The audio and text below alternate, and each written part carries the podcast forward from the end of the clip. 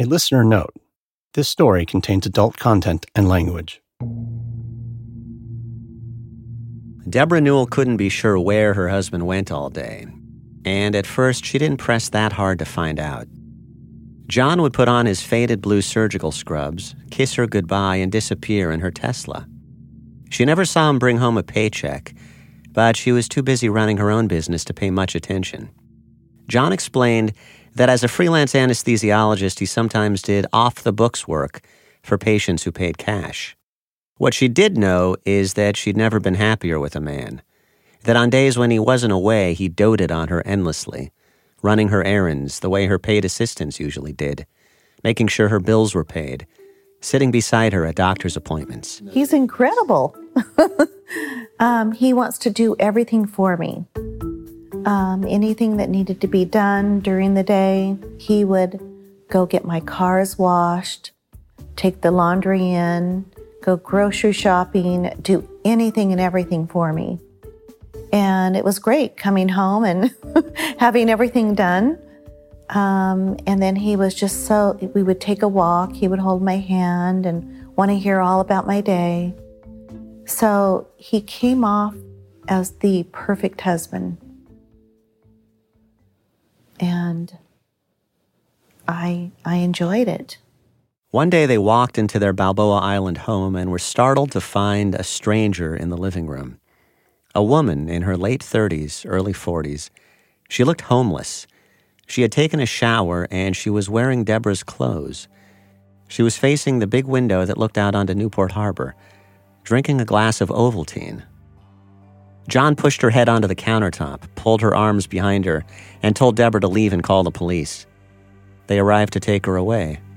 Deborah didn't want to press charges. She wondered if John knew her, but he denied it. John said it was time to ramp up security. Even in a Bayfront neighborhood where the rent was $6,500 a month, they couldn't be too careful about drifters. At his insistence, she had an ADT security camera installed in the bedroom, another down the hall, another overlooking the front door, another in the home office. John could monitor them on a laptop or on his smartphone. He wanted her to be safe. John also insisted that she install cameras at the Irvine warehouse of her business, Ambrosia Interior Design, where she kept valuable furniture and art and mirrors. Deborah agreed. But Deborah began to wonder whether he was watching for burglars or tracking her movements. And if the cameras allowed him to watch her, they also permitted her to keep an eye on him.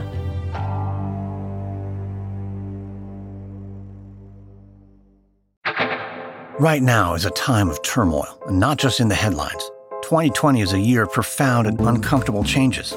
Many are experiencing personal feelings of anxiety or depression that they're not accustomed to. If you're feeling overwhelmed and need to talk, BetterHelp is there for you.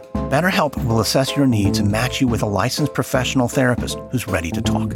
It's not a crisis line, it's not self help. It's professional counseling done securely online. Within 24 hours of sign up, you can be talking with a licensed counselor, specialist trained to listen and help. Log into your account anytime and message with your counselor or schedule video or phone sessions.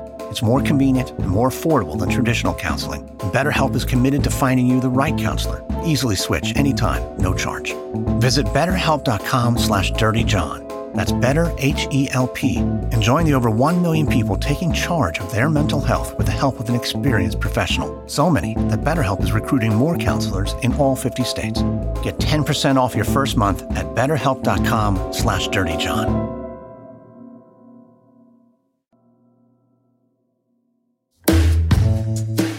From the Los Angeles Times and Wondery, this is Dirty John. I'm Christopher Goffard.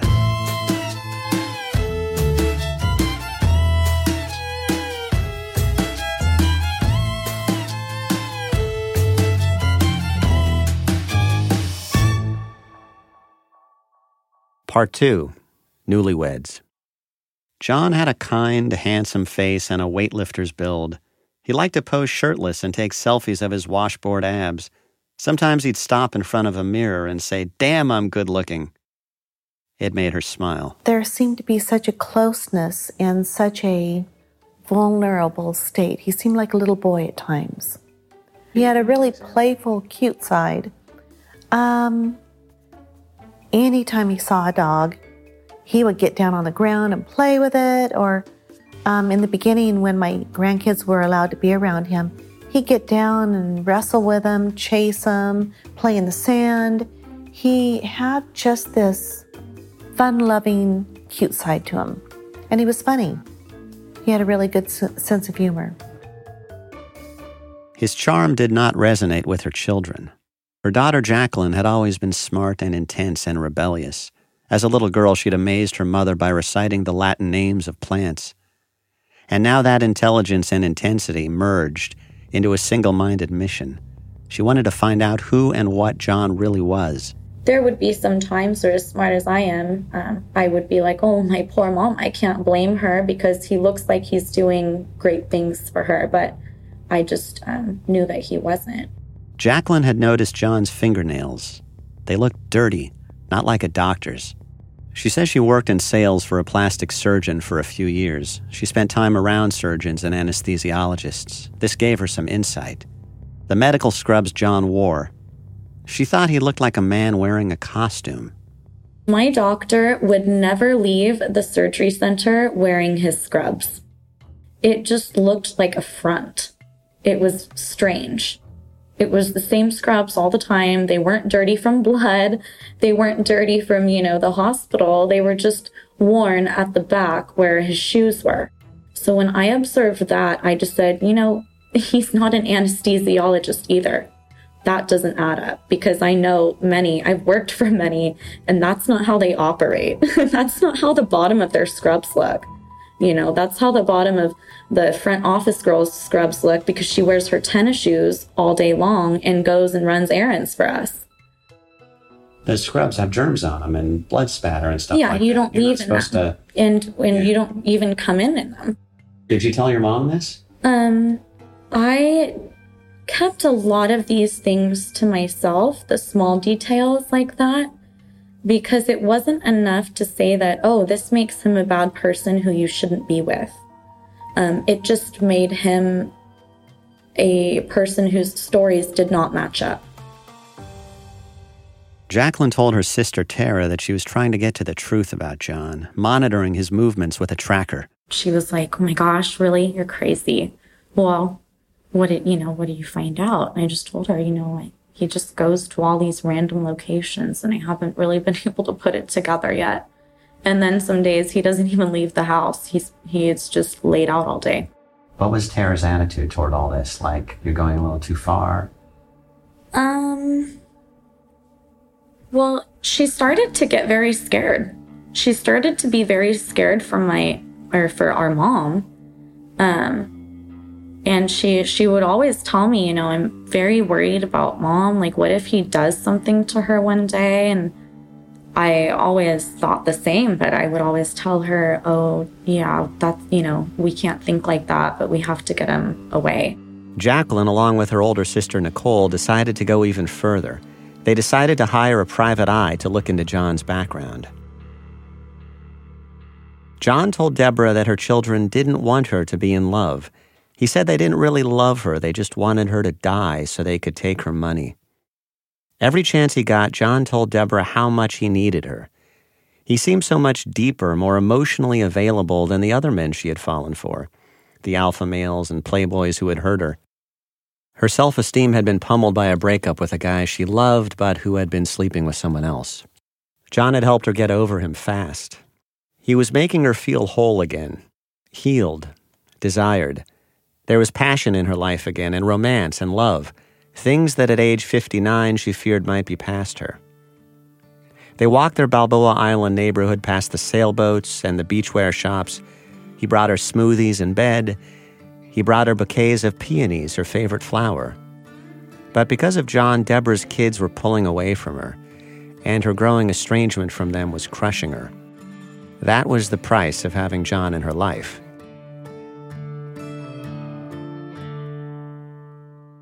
Deborah traveled a lot as part of her job running Ambrosia Interior Design. She would fly out to visit the clubhouses and model homes she designed, and John would tag along. He seemed protective of her.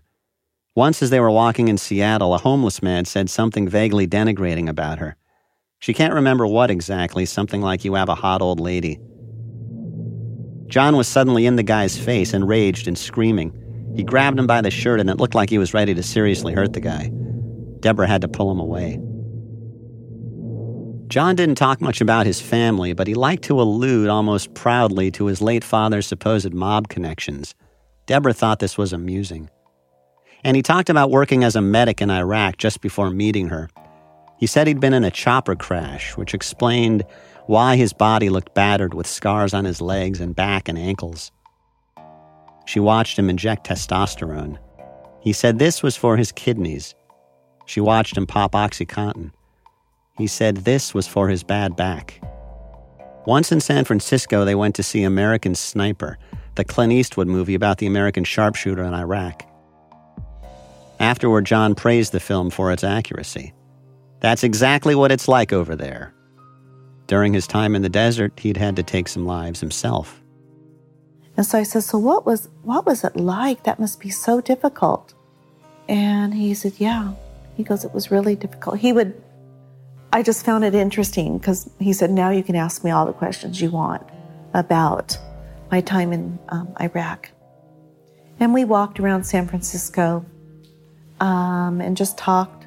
And he told me story after story. he talked about killing people, right? Yes, five of them. I think it was five, five or 6 mm-hmm. And what did he say uh, about that? Um, that he didn't realize, but he's the person that can do it when faced with um, someone in front of you. It's very easy to do, like an enemy in front of you. It's either him or you. It's like, oh, okay.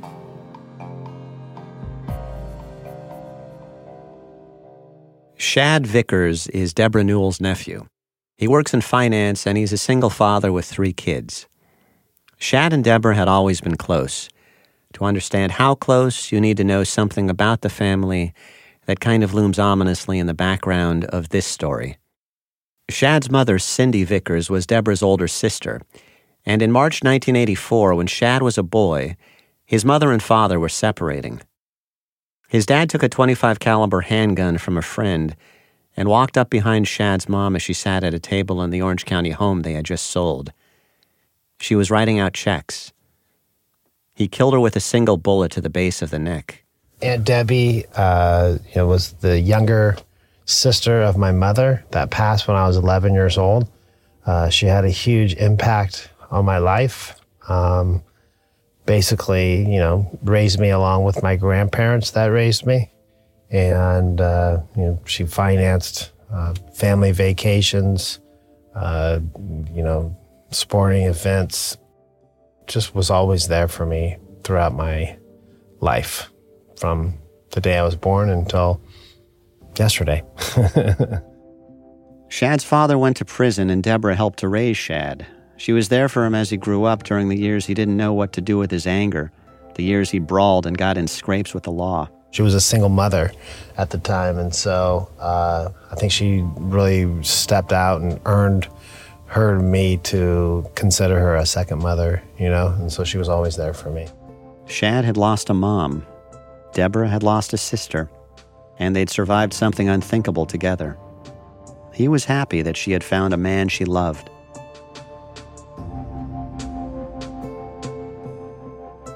My aunt just told me how great of this new man that she met. He was a doctor, just the greatest guy. He's in shape. He loves sports, which she was, you know, really excited that he liked sports because she knew that her, you know, myself and her her son, son-in-law, we all love sports. She thought would get along with him really well. Uh, he said, I guess he was a ex college athlete uh, went to University of Arizona, likes to play basketball, really active, and just the greatest guy of all time. And she just loved him. I could just tell right off the bat. Shad knew some people in the family disliked John, but he was willing to give him a chance. Just from how I've been, you know, what I've gone through in my entire life, I'm always kind of uh, cautious, uh, no matter what, no matter who I meet I don't, I don't, just like I don't read a book by its cover. So I, someone tells me they're horrible, I'm not going to think someone's horrible. So I'm going to try to judge someone my, on my own. So I was definitely in the process of evaluating him. But initially, yes, he, uh, he struck me like, you know, he was a good, fun guy. Shad brought his three little daughters over to Deborah's house, and he said John was great with them. He said John wowed him with his intelligence and his sense of confidence and his tales of daring do in Iraq. Uh, one of the times he told me about jumping out of a helicopter, and he said the first time he jumped out, he wasn't he wasn't uh, equipped with uh, any type of weapon, and he said bullets were flying by his head. And then he said the second time, you rest assured I'd have a you know I was protected with a a weapon. So he said he I don't know if he said it was a rifle or a machine gun. He said he was shooting people he didn't specifically tell me he shot anyone, but uh, I do remember him telling me about jumping out of helicopters and being in a parachute, going to save people's lives, and having a, a, a gun to protect himself. Shad did think some things were odd, like why had he come into Deborah's life with only a few old clothes? Why did he play video games like Call of Duty all day long? One day at Deborah's place in late February 2015, John said something that scared him. They were in the kitchen making margaritas, and the subject of Jacqueline came up. Jacqueline was definitely leading the crusade against him. Uh, she was saying some things that, uh, you know, uh, my aunt didn't like to hear. But, you know, he was just making the margaritas, and you know, he's like, he said I could take I could take her out from a thousand yards out. And my aunt kind of laughed.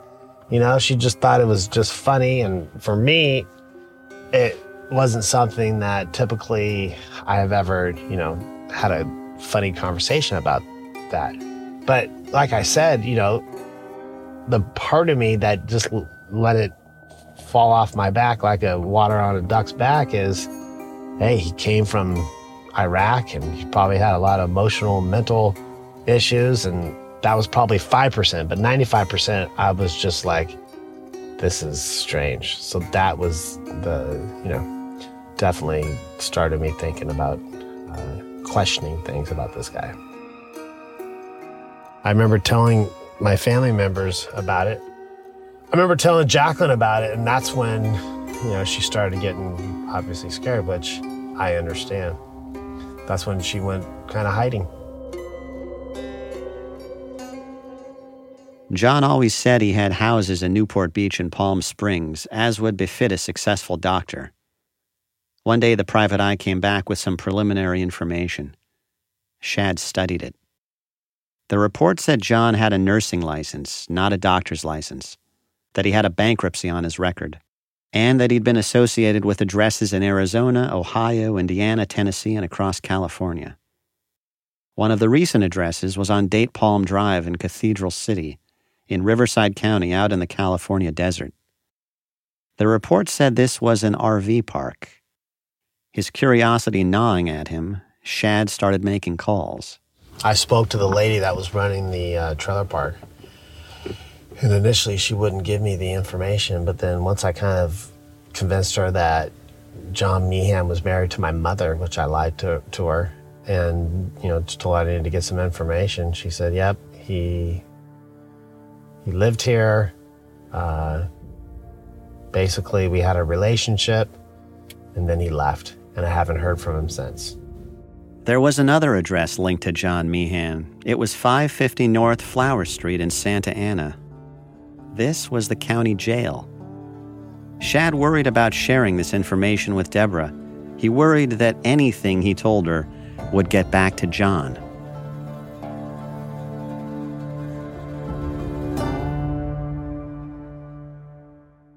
COVID 19 is moving fast, and so are LA Times journalists. Our job is to separate fact from fiction because you also help spread the truth when you are informed. Because in a society where we all have to stand six feet apart, the LA Times is our connection. It's become our community. We're going to be here giving you information to offer a little bit of clarity. Stay safe, be informed, take care of one another. We'll get through this. Subscribe at latimes.com. Hi, it's Christopher Goffard. If you'd like to support more signature journalism like this, you can join us by subscribing to the LA Times. Our mission is to uncover the truth every day, and we invite you to be part of it at latimes.com slash join. That's latimes.com slash join.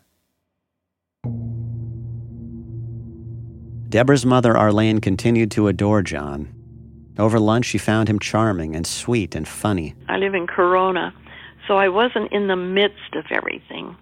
I could, I just, by hearsay, I'm, I'm hearing all these things about him. He did email me, I think one or two times, and he said, You're the only one in the family that loves me. I did tell him one time, I said, I love you, John. I love you because you love my daughter. And I'm hoping that it goes well. That was kind of right at the beginning.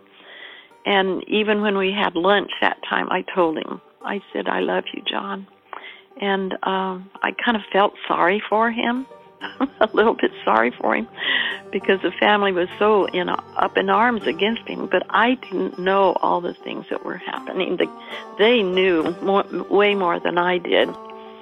Uh, I've been living here in Corona. I was I was away from it. Deborah and John went to church together at Mariners, an evangelical megachurch in Irvine.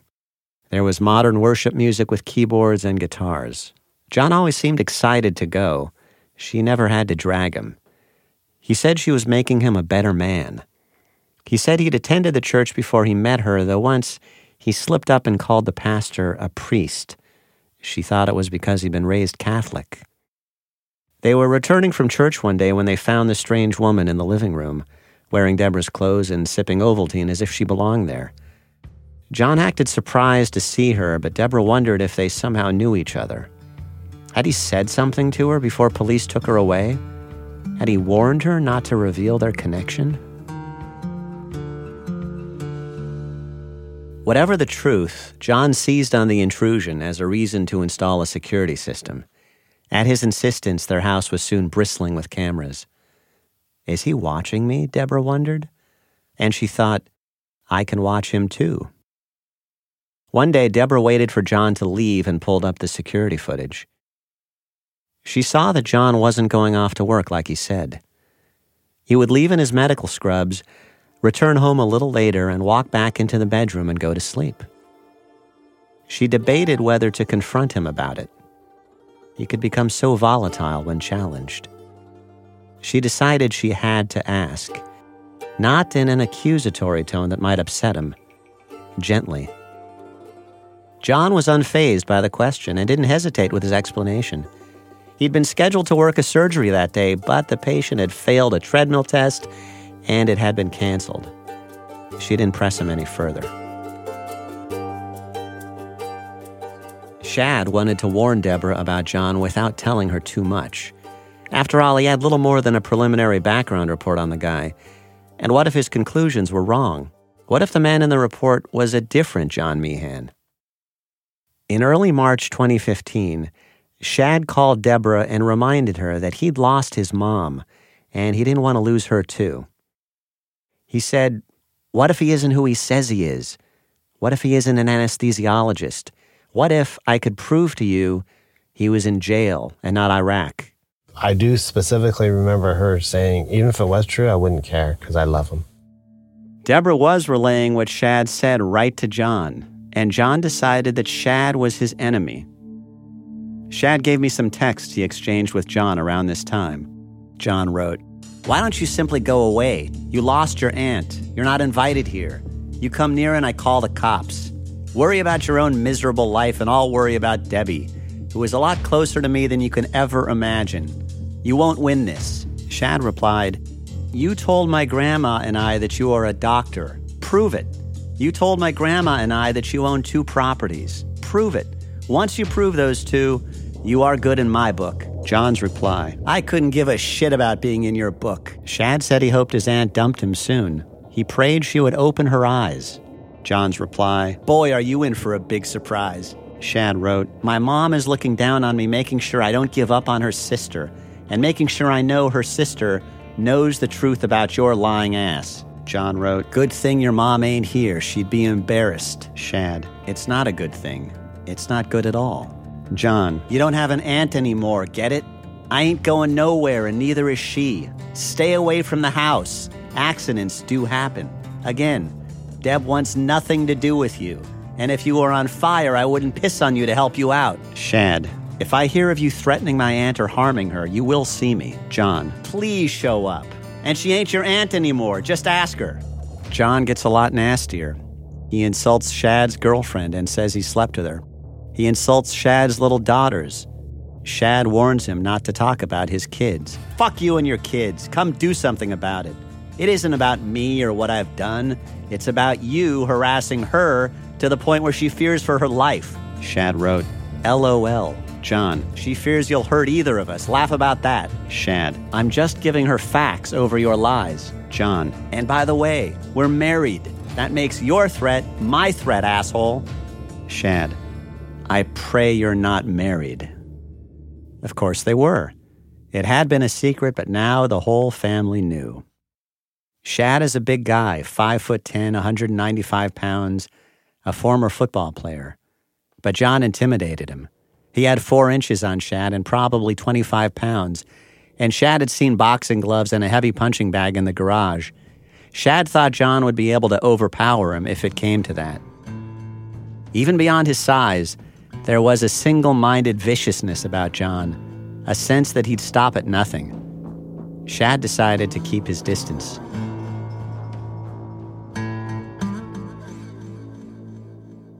Soon afterward, Deborah walked out to pick up the mail.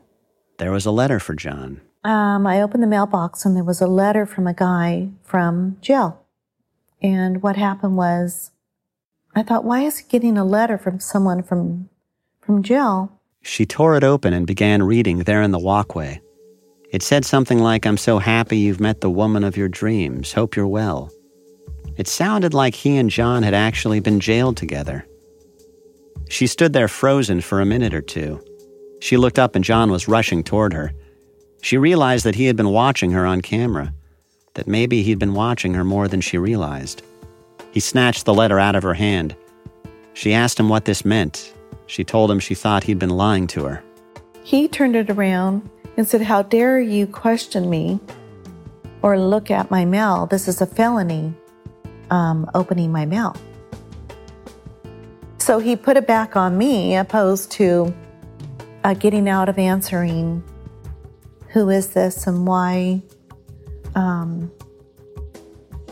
you know, why, why this letter. John said his jailhouse correspondent was just a guy he was helping out, sending him care packages and a little money. But he wouldn't admit he'd been in jail himself. The next day, John left on one of his mysterious errands. Deborah walked into the home office they shared. John was messy, there were papers scattered everywhere. She began hunting through the office. Who exactly had she married?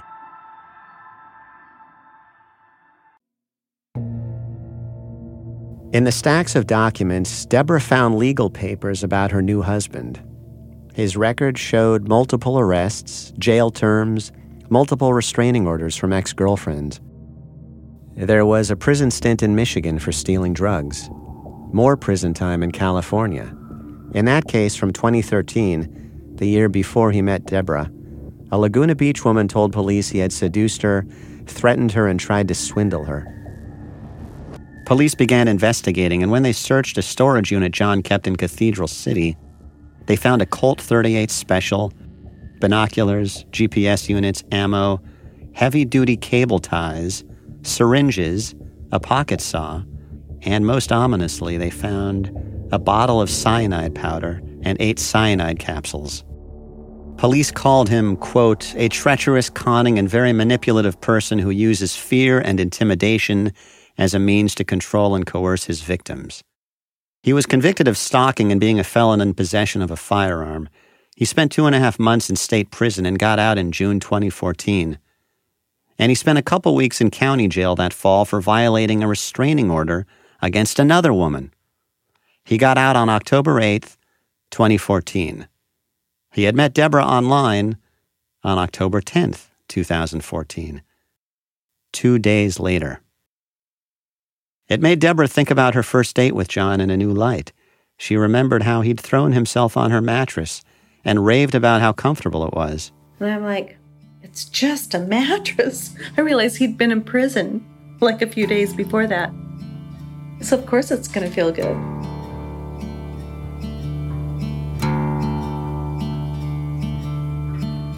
I was shocked.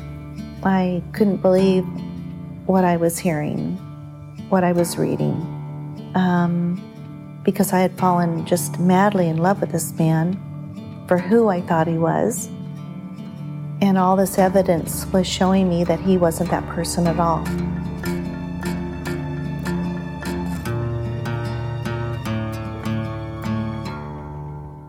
Some of the details about John's past she learned right then some she would learn in the weeks that followed. Had she been in denial the whole five months she'd known him?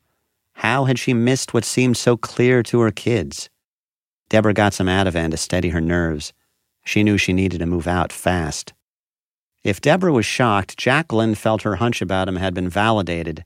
And by then, she had an even fuller picture of John's background. He had a felony for attempt or threat to extort, another felony for burglary of first degree, another felony burglary second degree, felony for stalking, misdemeanor for anonymous telephone uh, calls, uh, felony possession of firearm by felon, misdemeanor possession of firearm, um, violation of protective order, and he pled guilty to stalking and having a firearm. And that was not too long uh, before he met my mom.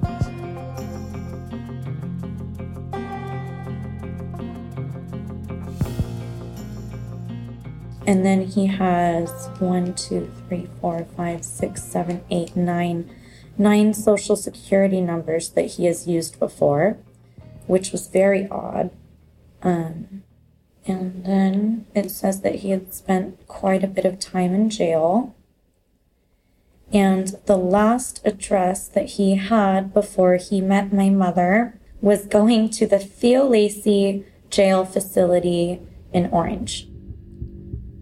So when he did come to my home, in fact, he was homeless.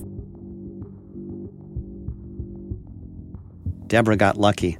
John had gone to Hoag Hospital in Newport Beach for back surgery and had developed an intestinal blockage that resulted in a three week stay. This gave her some room to maneuver without fear to clear out her stuff. Jacqueline and Shad came over to help. She wanted all of his things in the garage. We didn't want to touch, we didn't want to, you know, ruin any of his possessions um, or anything like that. We didn't want to anger him. We were scared to do that. We just put everything nicely into the garage. Shad found something in John's stuff that chilled him. We found uh, an envelope with my name on it, my date of birth, my employer's information, my employer's address, which obviously I'm really focusing on that. I'm starting to get scared. They looked in the closet. John had a folder with scraps of paper and what looked like booking numbers, as if these were jail acquaintances. And he had a little black book filled with what looked like codes. There were phone numbers, bank routing numbers, and there were names of guns that he seemed to have been pricing out. Here it is, right here. I have a picture. He had, see, five hundred dollars plus four seventy five plus one fifty plus three thousand four hundred and fourteen dollars um, a sig sauer. He, he was trying to get different gun parts and he was adding them up. They found more papers. None of it was good. Some were printouts from websites on which women post warnings about scary and unfaithful men. So, two days later, we're going through all the papers in his office, and in his trash can, we're pulling out uh, papers stating that he was on Woman Savers, quite a few websites about not dating this man, that he's dangerous. He took them for money, just many, many stories. Debra found a lawyer. The lawyer told her to file papers to have her marriage annulled. He had more advice just in case her husband's plan was to murder her. He told me that this man is very dangerous and he wants my money and that I need to change my will. There's something about this that didn't make sense to me. If John Meehan was a veteran con man, a grifter smooth and calculating enough to insinuate his way into so many women's lives, if he was good enough to fool as smart a woman as Debra, why would he leave evidence of his past out in the open like that? Wouldn't he have known Debra would eventually find it? She could have found it on day one. I asked Jacqueline about this, and she had a theory. She compared him to a serial killer who keeps mementos from his victims, like a necklace or a pair of shoes, to relive the rush. I felt like he kept it all um, because he I mean, I felt like he wanted all of that stuff. Like when he maybe looked back at it, it gave him a bit of excitement.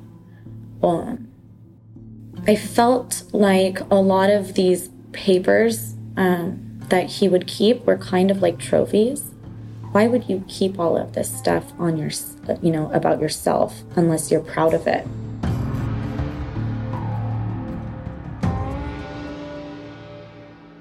On the next episode of Dirty John. And so at that point in time, I knew this case was going to go on until either somebody killed him or he killed somebody.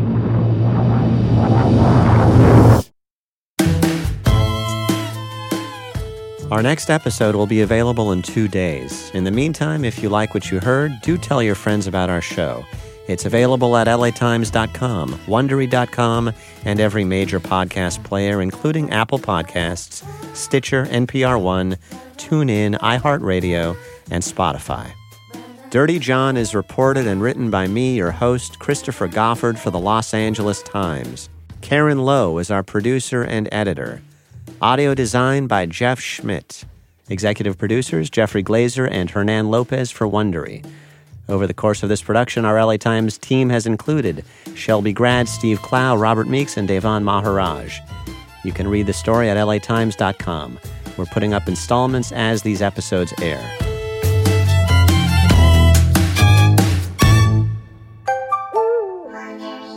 Hi, it's Christopher Goffard. If you'd like to support more signature journalism like this, you can join us by subscribing to the LA Times. Our mission is to uncover the truth every day, and we invite you to be part of it at latimes.com slash join. That's latimes.com slash join.